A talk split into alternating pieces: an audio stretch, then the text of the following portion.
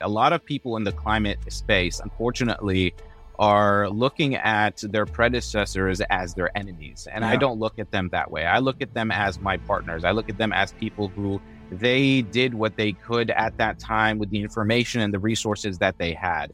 And they deployed in that space. Now they're realizing that, okay, maybe it wasn't the best idea to deploy the way that we did, but we have to now fix whatever happened, right? And so we have to try and, and, and improve upon what we've done and that's where you know that merge happens. You have to have both come into play and it would be a dumb idea tomorrow to shut down all oil pipelines to shut down everything that has to do with fossil fuels. It's just it's not going to happen and for that to happen it would cause catastrophe. So you do have to go about it in a strategic way and it has to be smart. And so that's where it comes where we have this transition come into play where we're coming in and we're getting oil and gas money to go and deploy into renewables. And that, if you can see with the trend, that's really what's happening. The climate conversation has never been more divided. As disruptors in this space, we're hungry to find solutions to the challenges our environment faces. Welcome to the Climate Rebels podcast. My name is Joel Caesar. I'm joined by Owen Barrett and Chris Pomerleau. We are experts in clean energy, net zero real estate, decarbonization, and entrepreneurship. We celebrate those who take action against the climate crisis and are striving to make the world a cleaner place. Thanks for joining the conversation. Now, let's get to work.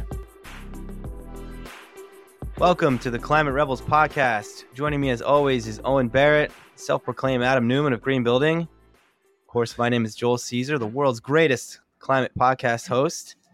Today's guest is Nizar Delbani. He's the managing partner at Doomsday, a real estate and renewable energy company that acquires and converts commercial real estate in the heavy and light industrial sector of the market to net zero. He is an economist, activist, and renewable energy mogul, and truly is a rebel in the clean energy space. Man, he was a cool guest. I when we first thought about doing the podcast, and you know, I'm in the world of deep sustainability. I got lots of cool people in my Rolodex that we've been trying to bring into the show, and they've all been awesome, and we got more coming.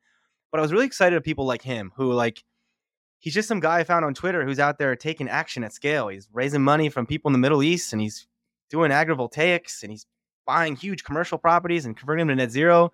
And we talk about all the time. We want to celebrate the doers and the people taking action and the entrepreneurs. And this guy is all of those things and so articulate and so knowledgeable. So I think out of all of our guests, if you're watching the show or interested listening to the show because you're trying to learn about how you can get into the field of renewable energy meeting real estate, this was a great guest. Yeah, I mean, it's so refreshing to talk to someone else that's just fed up with the lack of action and just says, I'm going to do it myself. I'm going to figure yep. it out. I'm going to raise the money from the Middle East. I'm going to buy the real estate. I'm going to buy the land. I'm just going to build it and do it because it's not happening fast enough. So because I thought it was a, a really pretty refreshing sim- conversation. Yeah, exactly what we also see uh, all the time. This is a pretty simple business model to execute. Yeah. You just need you just got to do it companies faster. doing it. Yeah, yeah, exactly. But before we get into Nizar, let's dive into a segment. We're going to call, I guess it's Science Corner. We're always borrowing bits from the All In podcast. So this is a version of it. And I think it's just um, capitalizing on what's in the news right now. So I will probably sort of butcher this. I consider myself a science expert, but not to this extent. We're going to talk about this LK99 superconductor story that is taking the internet by storm. And again, we on this podcast try to bring these wonky, big sustainability climate topics into in an approachable manner. So I guess I'm going to try to do this with LK99 and this uh, advanced physics conversation. But essentially, there's people on the internet who think they've discovered a new material that has the ability to carry electricity at room temperature with zero resistance. And it's apparently holy grail of physics and material and energy because historically to move electricity move electrons through the materials we use today, copper being one of the main ones, there's resistance, it creates heat. And to, to move mass scale electricity or computing electrons through some earth based material creates a lot of heat and has to be done at super low temperatures, meaning it costs a lot of money to keep all those places cool. Large data centers around the world are really hard to operate and very energy intensive, mainly because they're trying to keep themselves cool all the time. So, hopefully, that was a good enough explanation of this and I would encourage anyone who's who hasn't heard about this to look into it. LK99, and maybe I won't talk more about it unless you think you can improve upon that. But I, I guess the conversation I want to have with you here is about especially if you listen to the guys on the All In talk about it, because Friedberg's just this incredibly uh, articulate and intelligent nerd about science. But it's this idea that what this could unlock, if this is true, we found a superconductor with pr- pretty readily available materials on Earth that can move these electrons around at room temperature. This unlocks the flying car. This unlocks vehicles moving down the road over magnets and having zero friction. This unlocks unlimited battery mm-hmm. storage of clean energy. And so, how do we think? How do we all, it, you know, the, you know, there's just a mindset of abundance. You know, I think in the early days of nuclear, people were thinking, "Wow, look what we discovered! This new material that we can create crazy amounts of energy from. What's that going to do to the future of human society?" So, I'll stop talking. Let you react to what we what we're learning. Well, here. you basically took all my talking points that I was going to say, so I don't have much to say. I think the uh, for me the big thing is, you know, we've we society have had superconductive materials before, but to your point, it's always had to been super, like really cold, so it hasn't been practical in the real world. You can't have superconductivity that has to be whatever negative hundred degrees and have it in the real world. Doesn't make sense. So, I think about you know transportation. I think about energy and then I guess storage is sort of a part of energy, but transportation, I mean, look at everything that's happening with EVs now. What if we make the leap from EVs to floating cars? And how little energy. I mean, if there's no resistance, you would basically need almost zero energy to go from point to point, which would be crazy. Then on the storage front or the energy front, having zero line loss in transmission and distribution lines, that would I mean, granted, you would have to rebuild all transmission and distribution lines, which would take a long time and cost a lot of money. But when you finally did it, you'd have perfectly efficient transmission and distribution. You would have no losses of, of energy through that process. So you'd need far less generation, which is huge. And then on the storage side, I mean, imagine I can't even really wrap my head around what that means that you could pack unlimited amounts of energy into a battery. Like I, physically can't wrap my head around that, but just think about what that would do for the storage industry. Like instead of having these massive utility scale storage facilities that are huge, you could have the same thing, but a much smaller footprint, much less materials. A lot of the pushback that I get from the tin hat crew on social media is well, what about the you know environmental impacts of mining and blah blah blah, rare, and, rare and earth minerals? Some yeah, exactly. Some of that's true, but if you had superconducti- superconductivity, you would need far less materials, I think, to yeah. to store the same amount of energy. So, I mean, overall, it's I think all good. I think there's still the jury's still out in terms of whether or not it's real or not. But I mean, man, we could see some crazy changes in our lifetime because of this. Yeah, and I think a message maybe I'd love to leave us with here is if you do the math of trying to stay under one and a half degrees Celsius global warming, which is what the IPCC is advocating we do to avoid the catastrophic effects of climate change, it, it can be daunting. It, it's hard to be optimistic when you look at the math, like the trend of where we're going with emissions and how what we have to do to stay under uh, one and a half degrees Celsius looks very challenging. No, we're always here talking. There, there's a way, and we got to mass deploy at scale what we have, the technology available today. But there's also you should have hope. Everyone should have hope because there will be these crazy breakthroughs in science of things we can't even imagine that are going to help us get there. So that's why those of us in the time we're acting now have to do everything we can. It's buying us time for the researchers and the experts and the innovators out there to figure this stuff out before we reach some tipping point that we can't come back from.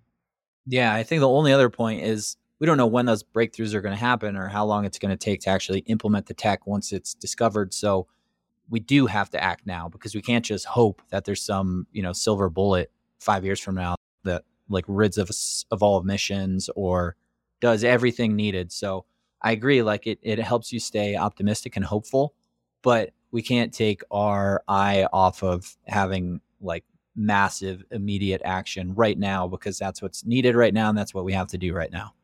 Well, now we know you can come to the Climate Rebels podcast to get your education on solid state physics breakthroughs. But add another one to the to until the next time. but now let's jump into our conversation with Nizar Delbani. Nizar Delbani is the managing partner at Doomsday, a real estate and renewable energy company that acquires and converts commercial real estate in the heavy and light industrial sector of the market to net zero.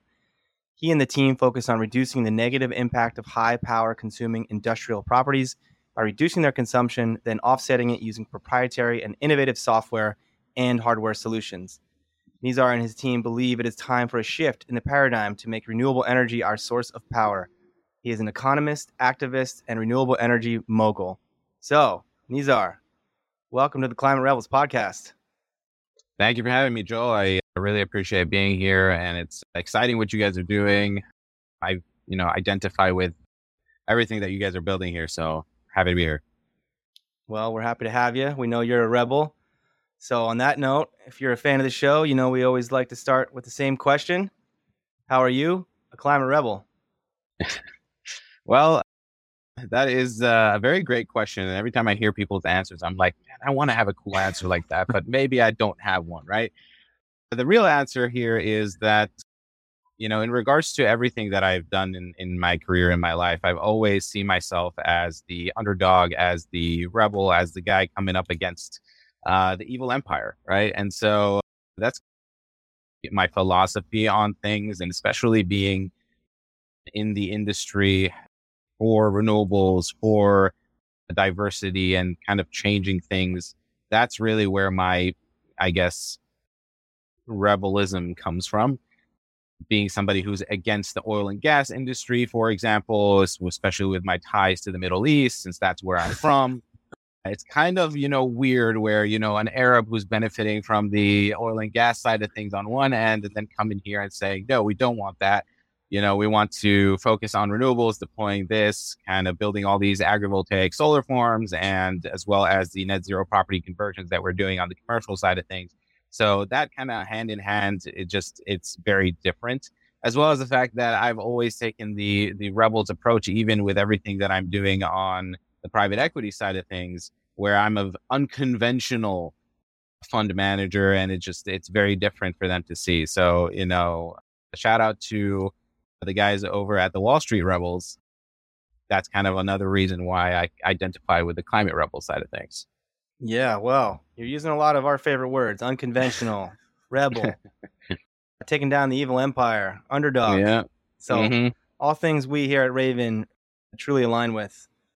I'll kick us off here. I know Owen's got a ton of questions, but I became a fan of yours through Twitter. I, this is the first time we met. This is one of the cool things about hosting a podcast. I watched this guy. I never heard, I never knew him before, and you're posting really cool content about what you're doing. Very open about your business model and some of your successes and challenges. So, someone like me who's out there looking to learn from uh, renewable energy, real estate entrepreneurs, you're a great follow. So, so many questions here, but let's start with something you just mentioned. You come from an oil and gas family. It's our understanding we did some homework on you before the show, and you nice. just talked about how there's some mm-hmm. uh, rebelliousness in mm. what, what you've chosen to do with your life compared to your family background. So, yeah, maybe let's start there. How's that, that been? Yeah. How's that, how'd that come about, and how's that going with your family ties? That's right. Yeah. So you know, it's it has been something of a stringent relationship. Uh, you know, there are uh, a lot of I'm not going to say negative feelings. It's more of, you know, we're on opposite sides of the table and we're trying to come together uh, to make something better. Right. And, you know, being from somewhere in the Middle East that, you know, they're pumping out a bunch, you know, a bunch of oil all the time, trying to continue to export that and the, the large impact that does on the world it makes me feel like now I have to do something on my end to kind of combat that, to kind of you know, compensate for what has been done, I guess, not from a reparation standpoint, but more from a perspective of, okay, you know, we we made a ton of money here. It's something that has been beneficial from a financial perspective, but now how do we use that those finances and how do you use that, that capital to fix or improve or kind of you know make things better ultimately for the future right you know oil and gas had its time it's you know, it's necessary. It's a necessary thing that we've had to use. And I'm not somebody to say, yeah, I want to shut down oil and gas tomorrow. No, I don't think that's a, a smart thing to do, but we do mm-hmm. need to move forward mm-hmm. and apply renewables into what we're doing and continue to have that be the focus. while reducing and limiting the amount of gas and oil that we are exporting and putting into the environment. I feel like you're ahead of your time. I feel like there's going to be this epiphany in the Middle East where it's like, all right, you know, our time here with oil is, coming to a close. Let's shift all our money into renewables because that's going to be the next, that's a future. So maybe you're just sort of a, whatever that term is, you know, you're the mm-hmm. Robin. Mm-hmm. Of, a, a uh, trailblazer is what they like to say. yeah, exactly. But, but yeah, no, it's, it's very interesting because every time I have conversations with people there, who are in the industry, they're all telling me say, the same things, you know, that we're looking at, at getting into alternative investments. We're trying to deploy capital into renewables. Like it's just unbelievable how much the shift is, is happening and it's happening in front of my eyes. Like before last year, we were doing some some interesting things down there and people were looking at investing into alternative investments in the states but then with, you know, everything that was happening with the Inflation Reduction Act and how things were going, we said, hey, let's take a pause. Let's see what happens, what ends up going on with the legislation in and what that does for the industry in the States. And then we'll talk about what you guys can deploy into there because everybody's trying to get a foot ahead of the curve, like you said, Owen, and be more invested into the space because they see that eventually it's going there. They can't fight it. And so that's the sentiment that I'm getting from people down there. Yeah. We talk about the IRA all the time. We talked about it on the last podcast. What are you what are you guys doing to sort of get you know positioned and re- ready for when all the rebates and, and incentives are available? There's a lot of things that we're doing, and the team is amazing, and, and our analysts and everybody who's on uh, the financial side, as well as the deployment side and operations, are focused on trying to maximize everything. Because as you know, there's you know the base credit that you would get and then you kind of have to hit certain metrics in order for you to qualify for the higher credits. And the way that i've always been explaining this to people that really don't understand the, the capacity and what this really is and how this can benefit them the fact of the matter is that the government is basically giving people a 70% LTV if you hit the max, obviously, but it's giving the people a 70% LTV loan at a 0% interest to go and build and deploy into renewables in specific geographies with low income, for example, being targeted in terms of the power being sold to those areas, et cetera. And so what that does in an environment that we're in today, like the debt environment that has skyrocketed in, in terms of the rates and everything that does it causes deals to pencil when they didn't pencil in the past. It opens up doors and opportunities that did not exist. And so when I frame the thing to people that way, they look back and, and you know, I'm sure you guys understand the same thing in terms of Rayven and, and how you guys are building it and where, you know, when you want to do an improvement and you're getting a 50% credit on the improvement side of things, and specifically in multifamily, you got section 45L, you got section 179D, you can combine it with 48C, all, all of that, well, 48 uh, and you can combine it with all that, and that just improves your numbers dramatically. And so we take all of that and we deploy it into everything that we can and try to maximize as much. Um, but we, in our models, we base out a 40, 50% really. We don't really hit the 70% because we try to be conservative in our modeling. Yeah, that makes sense. That's awesome. Yeah, you know, Nizar, something, uh, another theme, you know, as Owen mentioned, the Inflation Reduction Act has come up a lot with various guests here. And the other theme I want to touch on though is this transition. You said, I don't think it's a good idea to shut down oil and gas tomorrow. And one of the themes we try to celebrate here is that this is a big tent effort right now to decarbonize the world's economy. And we can't be fighting amongst each other and we can't be pointing fingers. And you're in the Middle East working with the major oil and gas producers, trying to transition them, transition their revenues, their money, their business models. And of course, there's a lot of opportunities to do that here in the States too and that's just I, am sure you're gonna agree. I'm just maybe making the point that we all need to celebrate this. I, I, oh, and I feel like who was the recent guest where we talked about this a lot? Like there, it will be a transition. We're not mm. against each other, and that's, that's right. okay. Like, the, like we got to exist in this gray area, but we need people like you, people like Rayven out there saying we're going to build new business models that are capitalizing on this incredible opportunity and at the same time, we're going to work with the legacy energy industries that have done a lot for the development of humankind to transition them forward. That's right. That's right. And so, you know, it, and that's how we have to look at it. A lot of people in the climate space, unfortunately, are looking at their predecessors as their enemies. And yeah. I don't look at them that way. I look at them as my partners. I look at them as people who they did what they could at that time with the information and the resources that they had.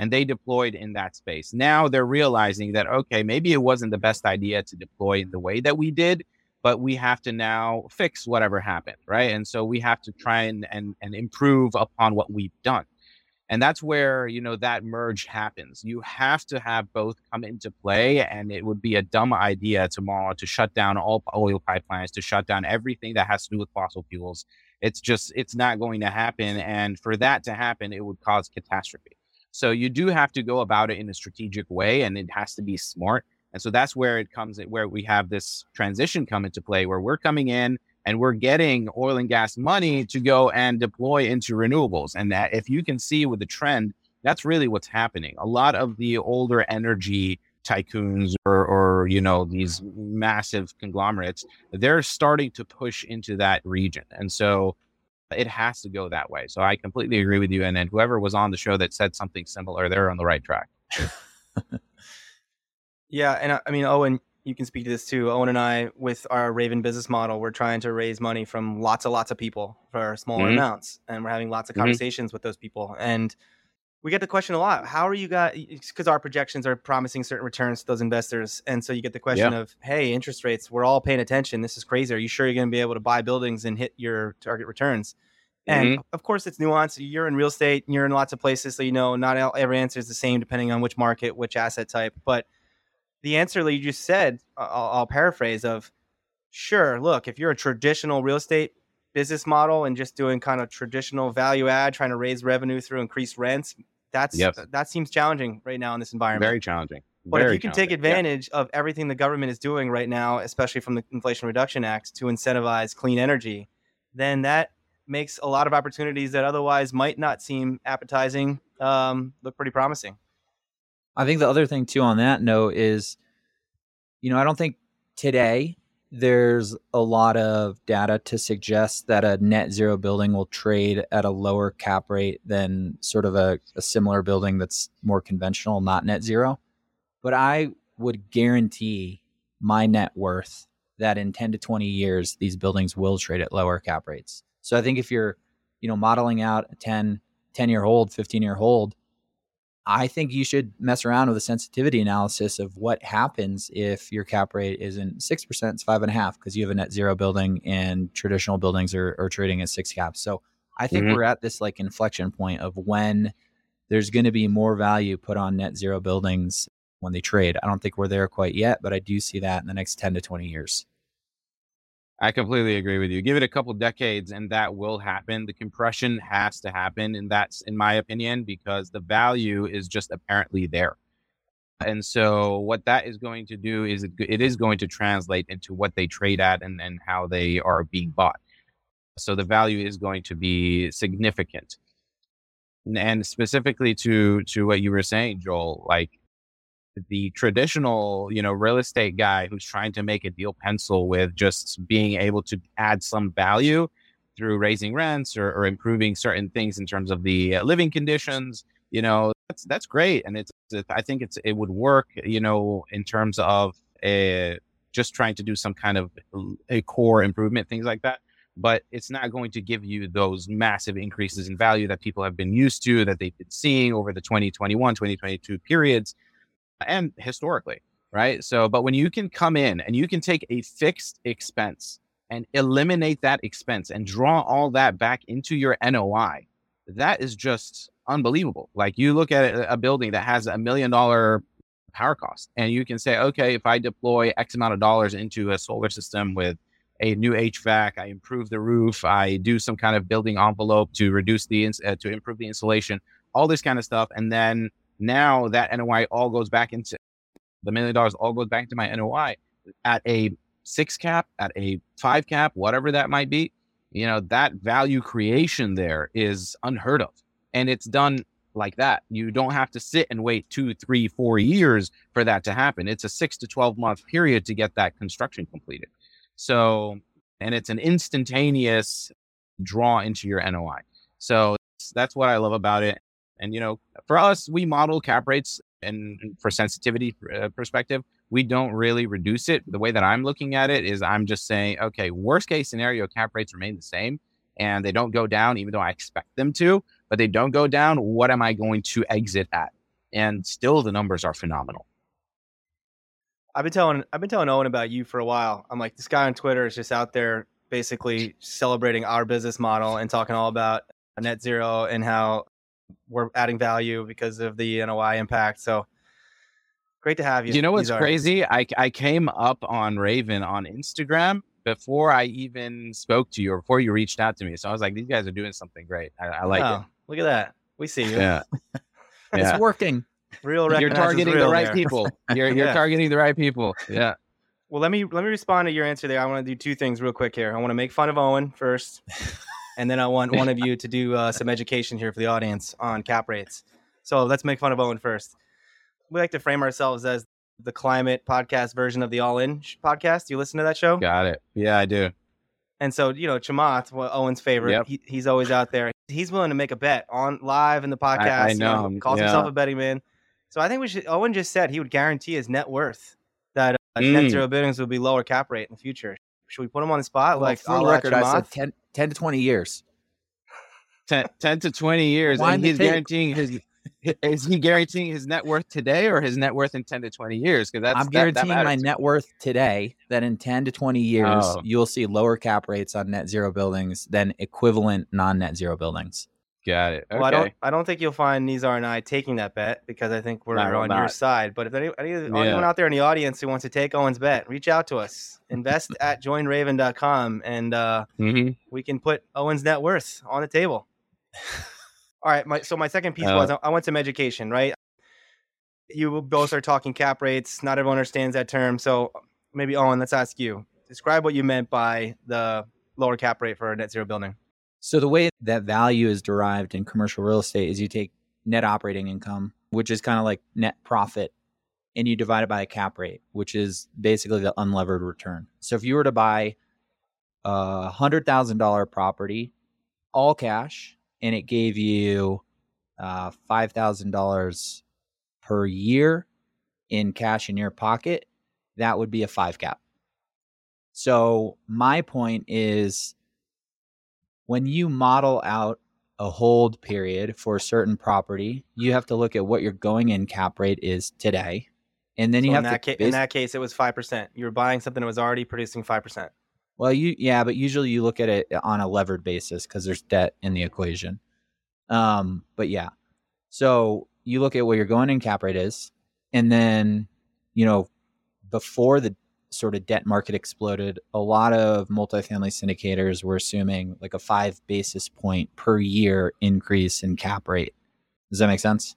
Yep, I'm following.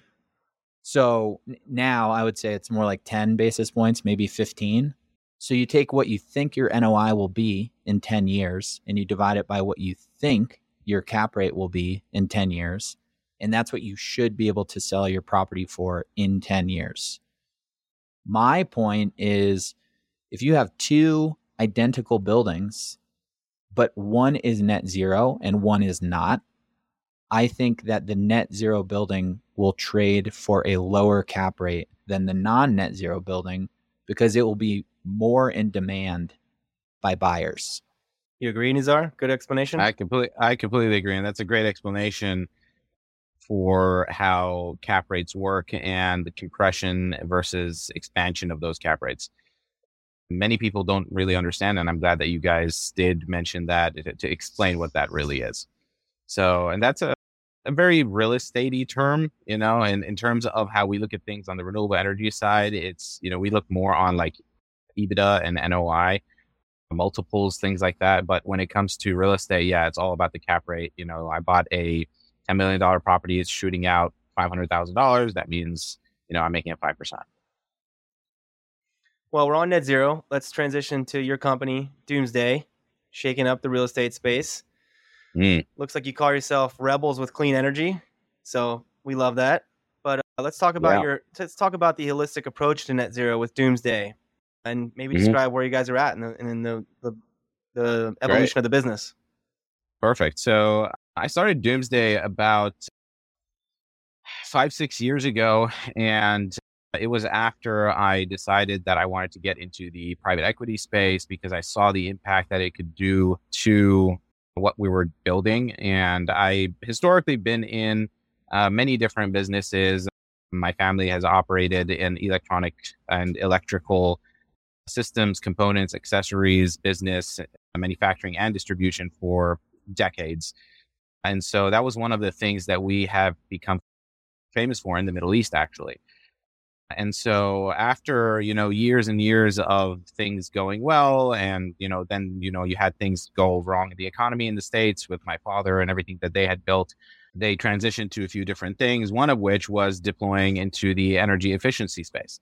Uh, and so that drew into the renewable energy space. And when I was in uh, Guangzhou, China, I lived there for some time and I really started understanding how they were doing things. And I saw solar everywhere there. Uh, and so they were very heavy into that. I was in the Canton Fair, I remember. And in the Canton Fair, I, that's where I stumbled upon the industry. And I said, this is something that I need to bring to the United States because I see this nowhere in the States. And so that's really how my start happened into renewables. But then fast forward a few years later, which was about six, six years ago. I started into private equity, built Doomsday, start and have been building since then. Right now, we're actually the, the focus and the mission for Doomsday is to combat Doomsday like climate change scenarios. That's the hmm. goal mm. and the mission. And so I've built an amazing team over the years, brought in different people who have skill sets that I don't have to be able to improve on everything that we're doing. And so, you know, my partners in there, they are all amazing, phenomenal people, and they bring in extremely high value from fund, you know, setup as well as you know the investor relations, uh, deployment, build out, system integration, all of that, even the knowledge of agrivoltaics and net zero. Because really, Doomsday has like a, a two pronged approach to how we do deal with things. Is we focus on targeting the agricultural industry as well as the real estate industry, and that's how we focus on trying to decarbonize, right? And so when it comes to agriculture, we deploy into agricul- agrivoltaic farms that, you know, obviously I'm sure everybody's seen what a solar farm looks like, or if you haven't, you know, take a look at it. It's basically a big plot of land that you have a bunch of solar panels on top of that are low profile, close to the ground. And what that does, it eventually, you know, I found a problem with how it's killing land. You know, we're not really killing it, but it's underutilizing it. And so I found a way to say, hey, why don't we do something different? Why don't we come in, deploy a strategy to multi yield land compared to what people traditionally have been doing? And so what we did is we partnered with a few different organizations where we come in, we build a raised profile off of the ground, 10, 14 feet sometimes, where we put the solar panels on top of that with, you know, tracking technology to improve yield as well and bifacial modules. That helps us with what we're doing. And then we grow crop underneath the modules. And because of the bifaciality and the fact that we can tilt the modules and we use AI to actually f- take a look at the sensors on the ground to say, hey, what is the required sunlight on this piece of plot or this crop? And once it hits that required uh, irradiance, it blocks the sun again. And so that helps with the yield of the farm, helps with the yield for the solar as well and helps with multi-yielding land so that it's not you know being wasted.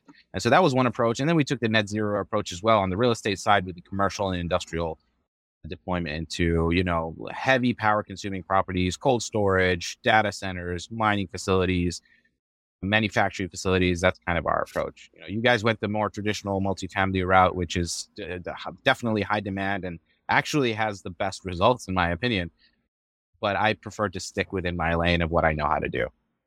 So, are you guys buying the real estate and decarbonizing it, or are you just focused on the decarbonization? So we acquire and decarbonize. Perfect. Cool. Yeah. What's your what does a portfolio look like these days? So we're actually in the middle of a raise right now, and you know, I not to go into too many details, but hopefully by end of year we'll be around 1.4, 1.5 billion AUM. And is that all over the world? Is that in the states? So that's globally and in the States. So that's the direction that we are most likely going to be going in. Some of the funds that we have deployed in the past have been global in the Middle East, Turkey, Saudi Arabia, Oman, UAE, Lebanon, Syria, that area. And then now in the States, we're continuously deploying with the newest fund that we have.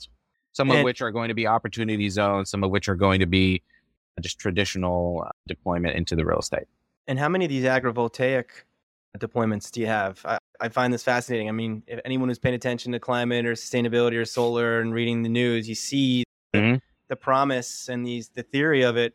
And I know there's been some deployment and lots of really solid information about how it actually improves crop yield if you do it correctly, which sounds like you're doing Yes. using artificial intelligence. But yeah, Mhm. how long ago did you get into that? How, how many how much deployment do you have? First one, yeah. So the first one we did was probably four or five years ago, four years ago, around four years ago. And the results that we saw at that point in time were just unbelievable. We didn't expect what we expected, and kind of we tied things in with three things. We did the solar, we did the crop, and then we did apiaries. And so we've got these large bee farms, right? And we deployed these bee farms around the perimeter where the farm is. Because if you know anything about deploying uh, solar farms, you know that you need to have a specific amount of a setback for from the roads and from like main areas and things like that. And so that was also dead land. And so what we said is, okay, we can use that land to put a bunch of beehives in. And so we just put a bunch of beehives around the perimeter of the farm, which are, you know, feeding from the crop that we have on the actual site and being able to then make honey and produce a lot of these other resources that we can utilize, but they also improve the yield of the crop. And so putting all of that together was just maximal efficiency for us. And we, you know, we took it around with it in the beginning. We had to improve it and change it. And then we started deploying large scale. We did one pilot. And then over the years now, we've had 15, 16 go up. So They, look, they got larger and larger as we went along. We, we started first with a, with a 10 acre piece of land, and then we kind of went over. So in So in this doing some- scenario, are you the farmer, the utility scale solar? I guess both of those. So we are not the farmer per se. We partner with the farmers and we take a percentage of the revenue that they generate. but you own the land. So, You own uh, the land. The extra yield. We own the land and we own the asset, and then we allow them to come and farm underneath our panels. We allow them to do all of the required maintenance and everything that goes into that. And what helps with that is the fact that they can cultivate the land due to the fact that it's high above the ground. They can send a excavator under that. They can send a harvester under that, no problem. And it assists with everything that they need to do. So if you have a, a 10 acre plot of land or whatever number of acres, is the land making more money off the PPA with the utility or the revenue from the crops that are being grown? Have you looked at it like that? the the highest yield that we get is usually the energy.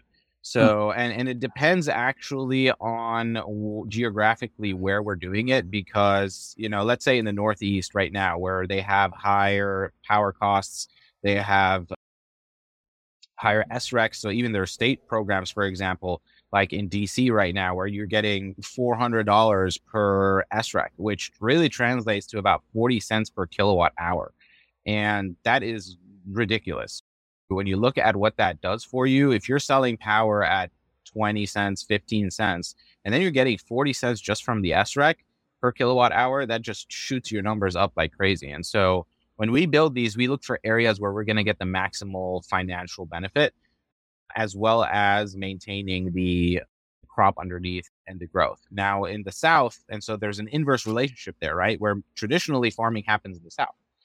And so you have more sunlight, but you don't have as many financial incentives for energy as well as the state renewable energy certificates or, Yep. you know, power's cheap, you know, Power's all those cheap, things. So yeah. there is an inverse relationship there. And so, you know, growing crop up north and uh, benefiting from that also helps with diversifying and even, you know, decentralizing how the farming industry works. So, in doing some research about you prior to the show, I come across Project Honeycomb. Is that what this is? That's Project Honeycomb. Yes. Very cool. So, So I- yeah. Can I buy the honey? Is it like solar branded honey It- that I can buy? It is solar. It is Doomsday brand. we are planning on doing something. Well, currently we're selling it in like local farmers markets, and you know we have a partner who comes in, they harvest, they do everything, and then they sell it under their brand, and then they actually provide us with it's a revenue split essentially. So that's kind of how we do it. But we are looking eventually to do our own branding and have our own products if it makes sense within the business model. I don't like to split myself up too much. You know, what I do, this is how I know how to do it. And I want to keep focus. I don't want to go into too many different things that's going to be spreading me too thin. And so I like to operate in that sense. Yeah, don't go chasing shiny objects. You're not you're not a shiny not... object syndrome. I, I had that for some time. I had to get rid of it. It was hard. Yeah, Owen's like that too. I think I still if, have it. If this were Owen, he, if this were Owen, he'd be texting me aside. He's like, maybe we should start a honey business. oh my god. I tend to stay within the parameters of the built environment, but I definitely get the shiny yeah. object syndrome. Mm-hmm. You know, we're, we're running out of time here, Nizar, so we might have to move to our wrap up question. But I, I wanted to touch, I think a, another theme to come back to here was uh, you mentioned you lived in China and saw all the solar happening there. And that's related to what we discussed earlier about oil and gas being the enemy and, you know, how, you know, in the climate industry we're against each other. And of course, that's, you get that with US versus China. You know, you talk to a climate denier or maybe just someone who thinks, it's pointless for America to act because what about China, right? We always hear mm-hmm. that. But I think anyone who's been there, Owen and I met in grad school at UC Santa Barbara. My thesis actually, partnered with a, a, group of students at Nanjing University. So I got to go for 10 days and meet with them. And they were working on a lot of the same things we were net zero buildings and trying to figure out how to decarbonize their school and, and the, the surrounding campus. And I remember thinking, there is so much happening in China. And I think anyone who's paying attention today still sees clean energy deployment is happening crazy at scale. Do they have their challenges with fossil fuel generated energy? Of course. And just because of their scale, then it's oh, it's going to be a bigger chunk of the world's emissions. But maybe you can elaborate a little bit on your time there and talk about the the efforts they're making. Yeah, so that was the the biggest takeaway for me honestly when I was living there is seeing how you know effective they were at deploying renewable energy and at realizing that the energy market is something that they need to get a hold on or else it's going to cripple them. And I, I can completely agree with the fact that the US needs to look at it like that as well. Um, and, you know, instead of trying to, you know, combat and fight China from that perspective, we need to actually be following in their footsteps because they did something that enabled them to have autonomy. They did something that enabled them to not be reliant on somebody else. Today, Saudi Arabia goes and says, we're going to reduce supply. We're screwed, you know? And so, you know, I was reading something the other day about the reserves in the United States and how they're they've almost been depleted. And we're in a situation where soon, you know, gas prices are going to go up to eight, nine dollars a gallon again. And it's, it's just going to be a bloodbath. And so if we had control over our own energy and control over how things are going that eh, with renewables for example and we had deployed into this years ago or decades ago then it would have like china did it would have been a very different thing. And so you know regardless of the fact that china does have a very high emissions direction right? And i mean they have a very high emissions number. And so you know they are definitely one of the worst or the you know the uncleanest countries in the world but they also are doing more in terms of deployment. Like today, I read actually that 10 years from now, China is deploying 100 watts per capita of clean energy every single year for the next 10 years. So 100 watts per capita is massive when you have 2 billion people almost. And so that's going to be something that they are going to be pushing and they're, you know, obviously very heavily invested into it. And so, you know, I think that we need to do more and we as a country and as a leader in the world, we need to play our part and we need to actually be the one to step up and be better than China in this perspective. So, you know, I'm very big on US independence and making sure that we are not reliant on anybody. And so I love what's happening right now with the Inflation Reduction Act and that direction. And that's one of the reasons why we're building out our solar manufacturing facility in Miami. So there's so much that, you know, we have in terms of needing to be independent and pushing our own stuff. Joel always yells at me for getting political on these podcasts, but I just find it so fascinating that like a net zero economy is the ultimate energy independent economy. And it yet is. it's been spun into this like crazy world where we can't be energy independent and net zero. We have to be energy independent yet That's dependent false. on our own fossil fuels. And I just we got to get better at marketing as a community. Yeah, That that I agree. is coming up too, Joel. We got to figure out how to get these the best marketers in the country working on climate change. Yeah, no doubt. Like that commercial we talked about in our last episode that you sent me. That's targeting, I, I would guess, red state men to talk about how Mm. macho solar is. So we'll send that to you, Nizar. You'll get a kick out Yeah, of it. yeah. Yeah. No, interesting. I think I saw it, but yeah. Well, I think sadly we're out of time, Nizar. It's been so fascinating to learn about your journey and your company. We're going to be rooting for you. You got partners here who are going to be sharing each other's stories. So let us know how we can help. I, I appreciate that, man. And you know, if there's anything that we can do for you here at Doomsday, we'd love to help. We'd love to participate. Uh, you know, be part of what you guys are building at Rayven and the like. So, you know, anything that we can, you know, trade resources. And as I said, you know, I look at everybody as a partner, not really a competitor, not really an enemy. Uh, That's how we all need to look at each other and continue to push on.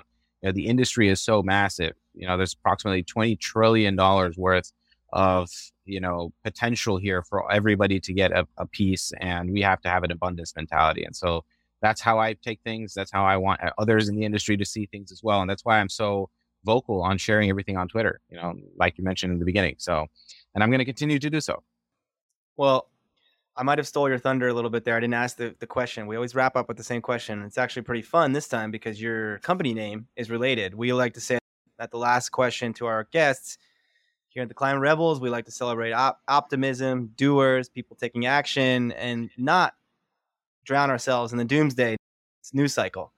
So Mhm. you're the you're the head of doomsday. Tell us what gives you hope about the future. So Doomsday gives me hope, honestly, because what Doomsday is doing is it is combating that. It is bringing on individuals to continue to combat that negative outlook, that negative, you know, environment that people keep talking about, where it's like, oh, you know, this is all bad, and and we're we're all gonna perish, and it's it's a nightmare, and okay, yeah, but what are you doing about it? right? And so that's where Doomsday is focusing. Doomsday is focusing on the biggest problems that we have, and we're targeting those and making sure that we do our part and we continue to deploy and we continue to push capital and, and, and resources and, and everything that we need to improve our infrastructure. And so, you know, I have a lot of hope for the future, for what we are going to be building at Doomsday and to change the narrative. And that's the reason why I actually named the organization Doomsday. It's because it's such a smash in the face. It's such a marketing, advertising, you know, It's a powerful rod. tool. Yeah. Powerful tool that has a, a negative connotation. But then when you ask, okay, but what do you guys do? We actually combat climate change, doomsday like climate change scenarios. So that's the you know the effort that we push. And when people listen and they they hear that, they're like, wow, that's amazing. And so that for for us, you know, we are very hopeful. We're very ecstatic. We see the the future, and I'm looking forward to how we can make that a reality. Well, it's very cool. It's a similar one of our fam- favorite slogans we use here is "Stop complaining about climate change, do something about it." So Exactly. sounds like that's what Doomsday is I about. love it. Well, Anizar, thanks so much for joining. How can our guests, how can our audience find you? What's the Twitter handle? Where's the website? Yeah, there's it's doomsdaypartners.com and um you guys can find my Twitter, President Delbani. Um it's pretty uh Is that a little simple to find. foreshadowing about what's going to happen in the future? Maybe I, I don't like to talk about my political campaigns on but we'll see. Breaking news here on the Climate Rebels Yeah. podcast. Yeah. I, I'm not announcing my campaign yet, you know. Well, uh, 2032. We expect that this podcast is your platform for announcing. yes. Let's make a deal. All When, you, when you go to announce, you have to come here to do the announcement. I have to come here. Oh man, can we at least push it on Twitter so that I get some uh, Elon Musk support? oh yeah, yeah, I'll we'll figure out how to do that. Episode go- 568. We'll go Twitter live. We'll do it just like he did it with. Who do Yeah. that with DeSantis. recently. DeSantis. Yeah. Yeah. Yeah. All right. Well, Thank you, Nizar. And uh, we're going to wrap up here. Thank you, everyone, for joining. You can find us on most of the social media platforms at Join Rayven. So that's Join, and Rayven is with a Y, R A Y V E N. You can find this podcast and more great content at joinrayven.com. If you like the podcast, please subscribe, like, and share with your friends. And until next time, we encourage you to ask yourself, what are you doing to fight the climate crisis?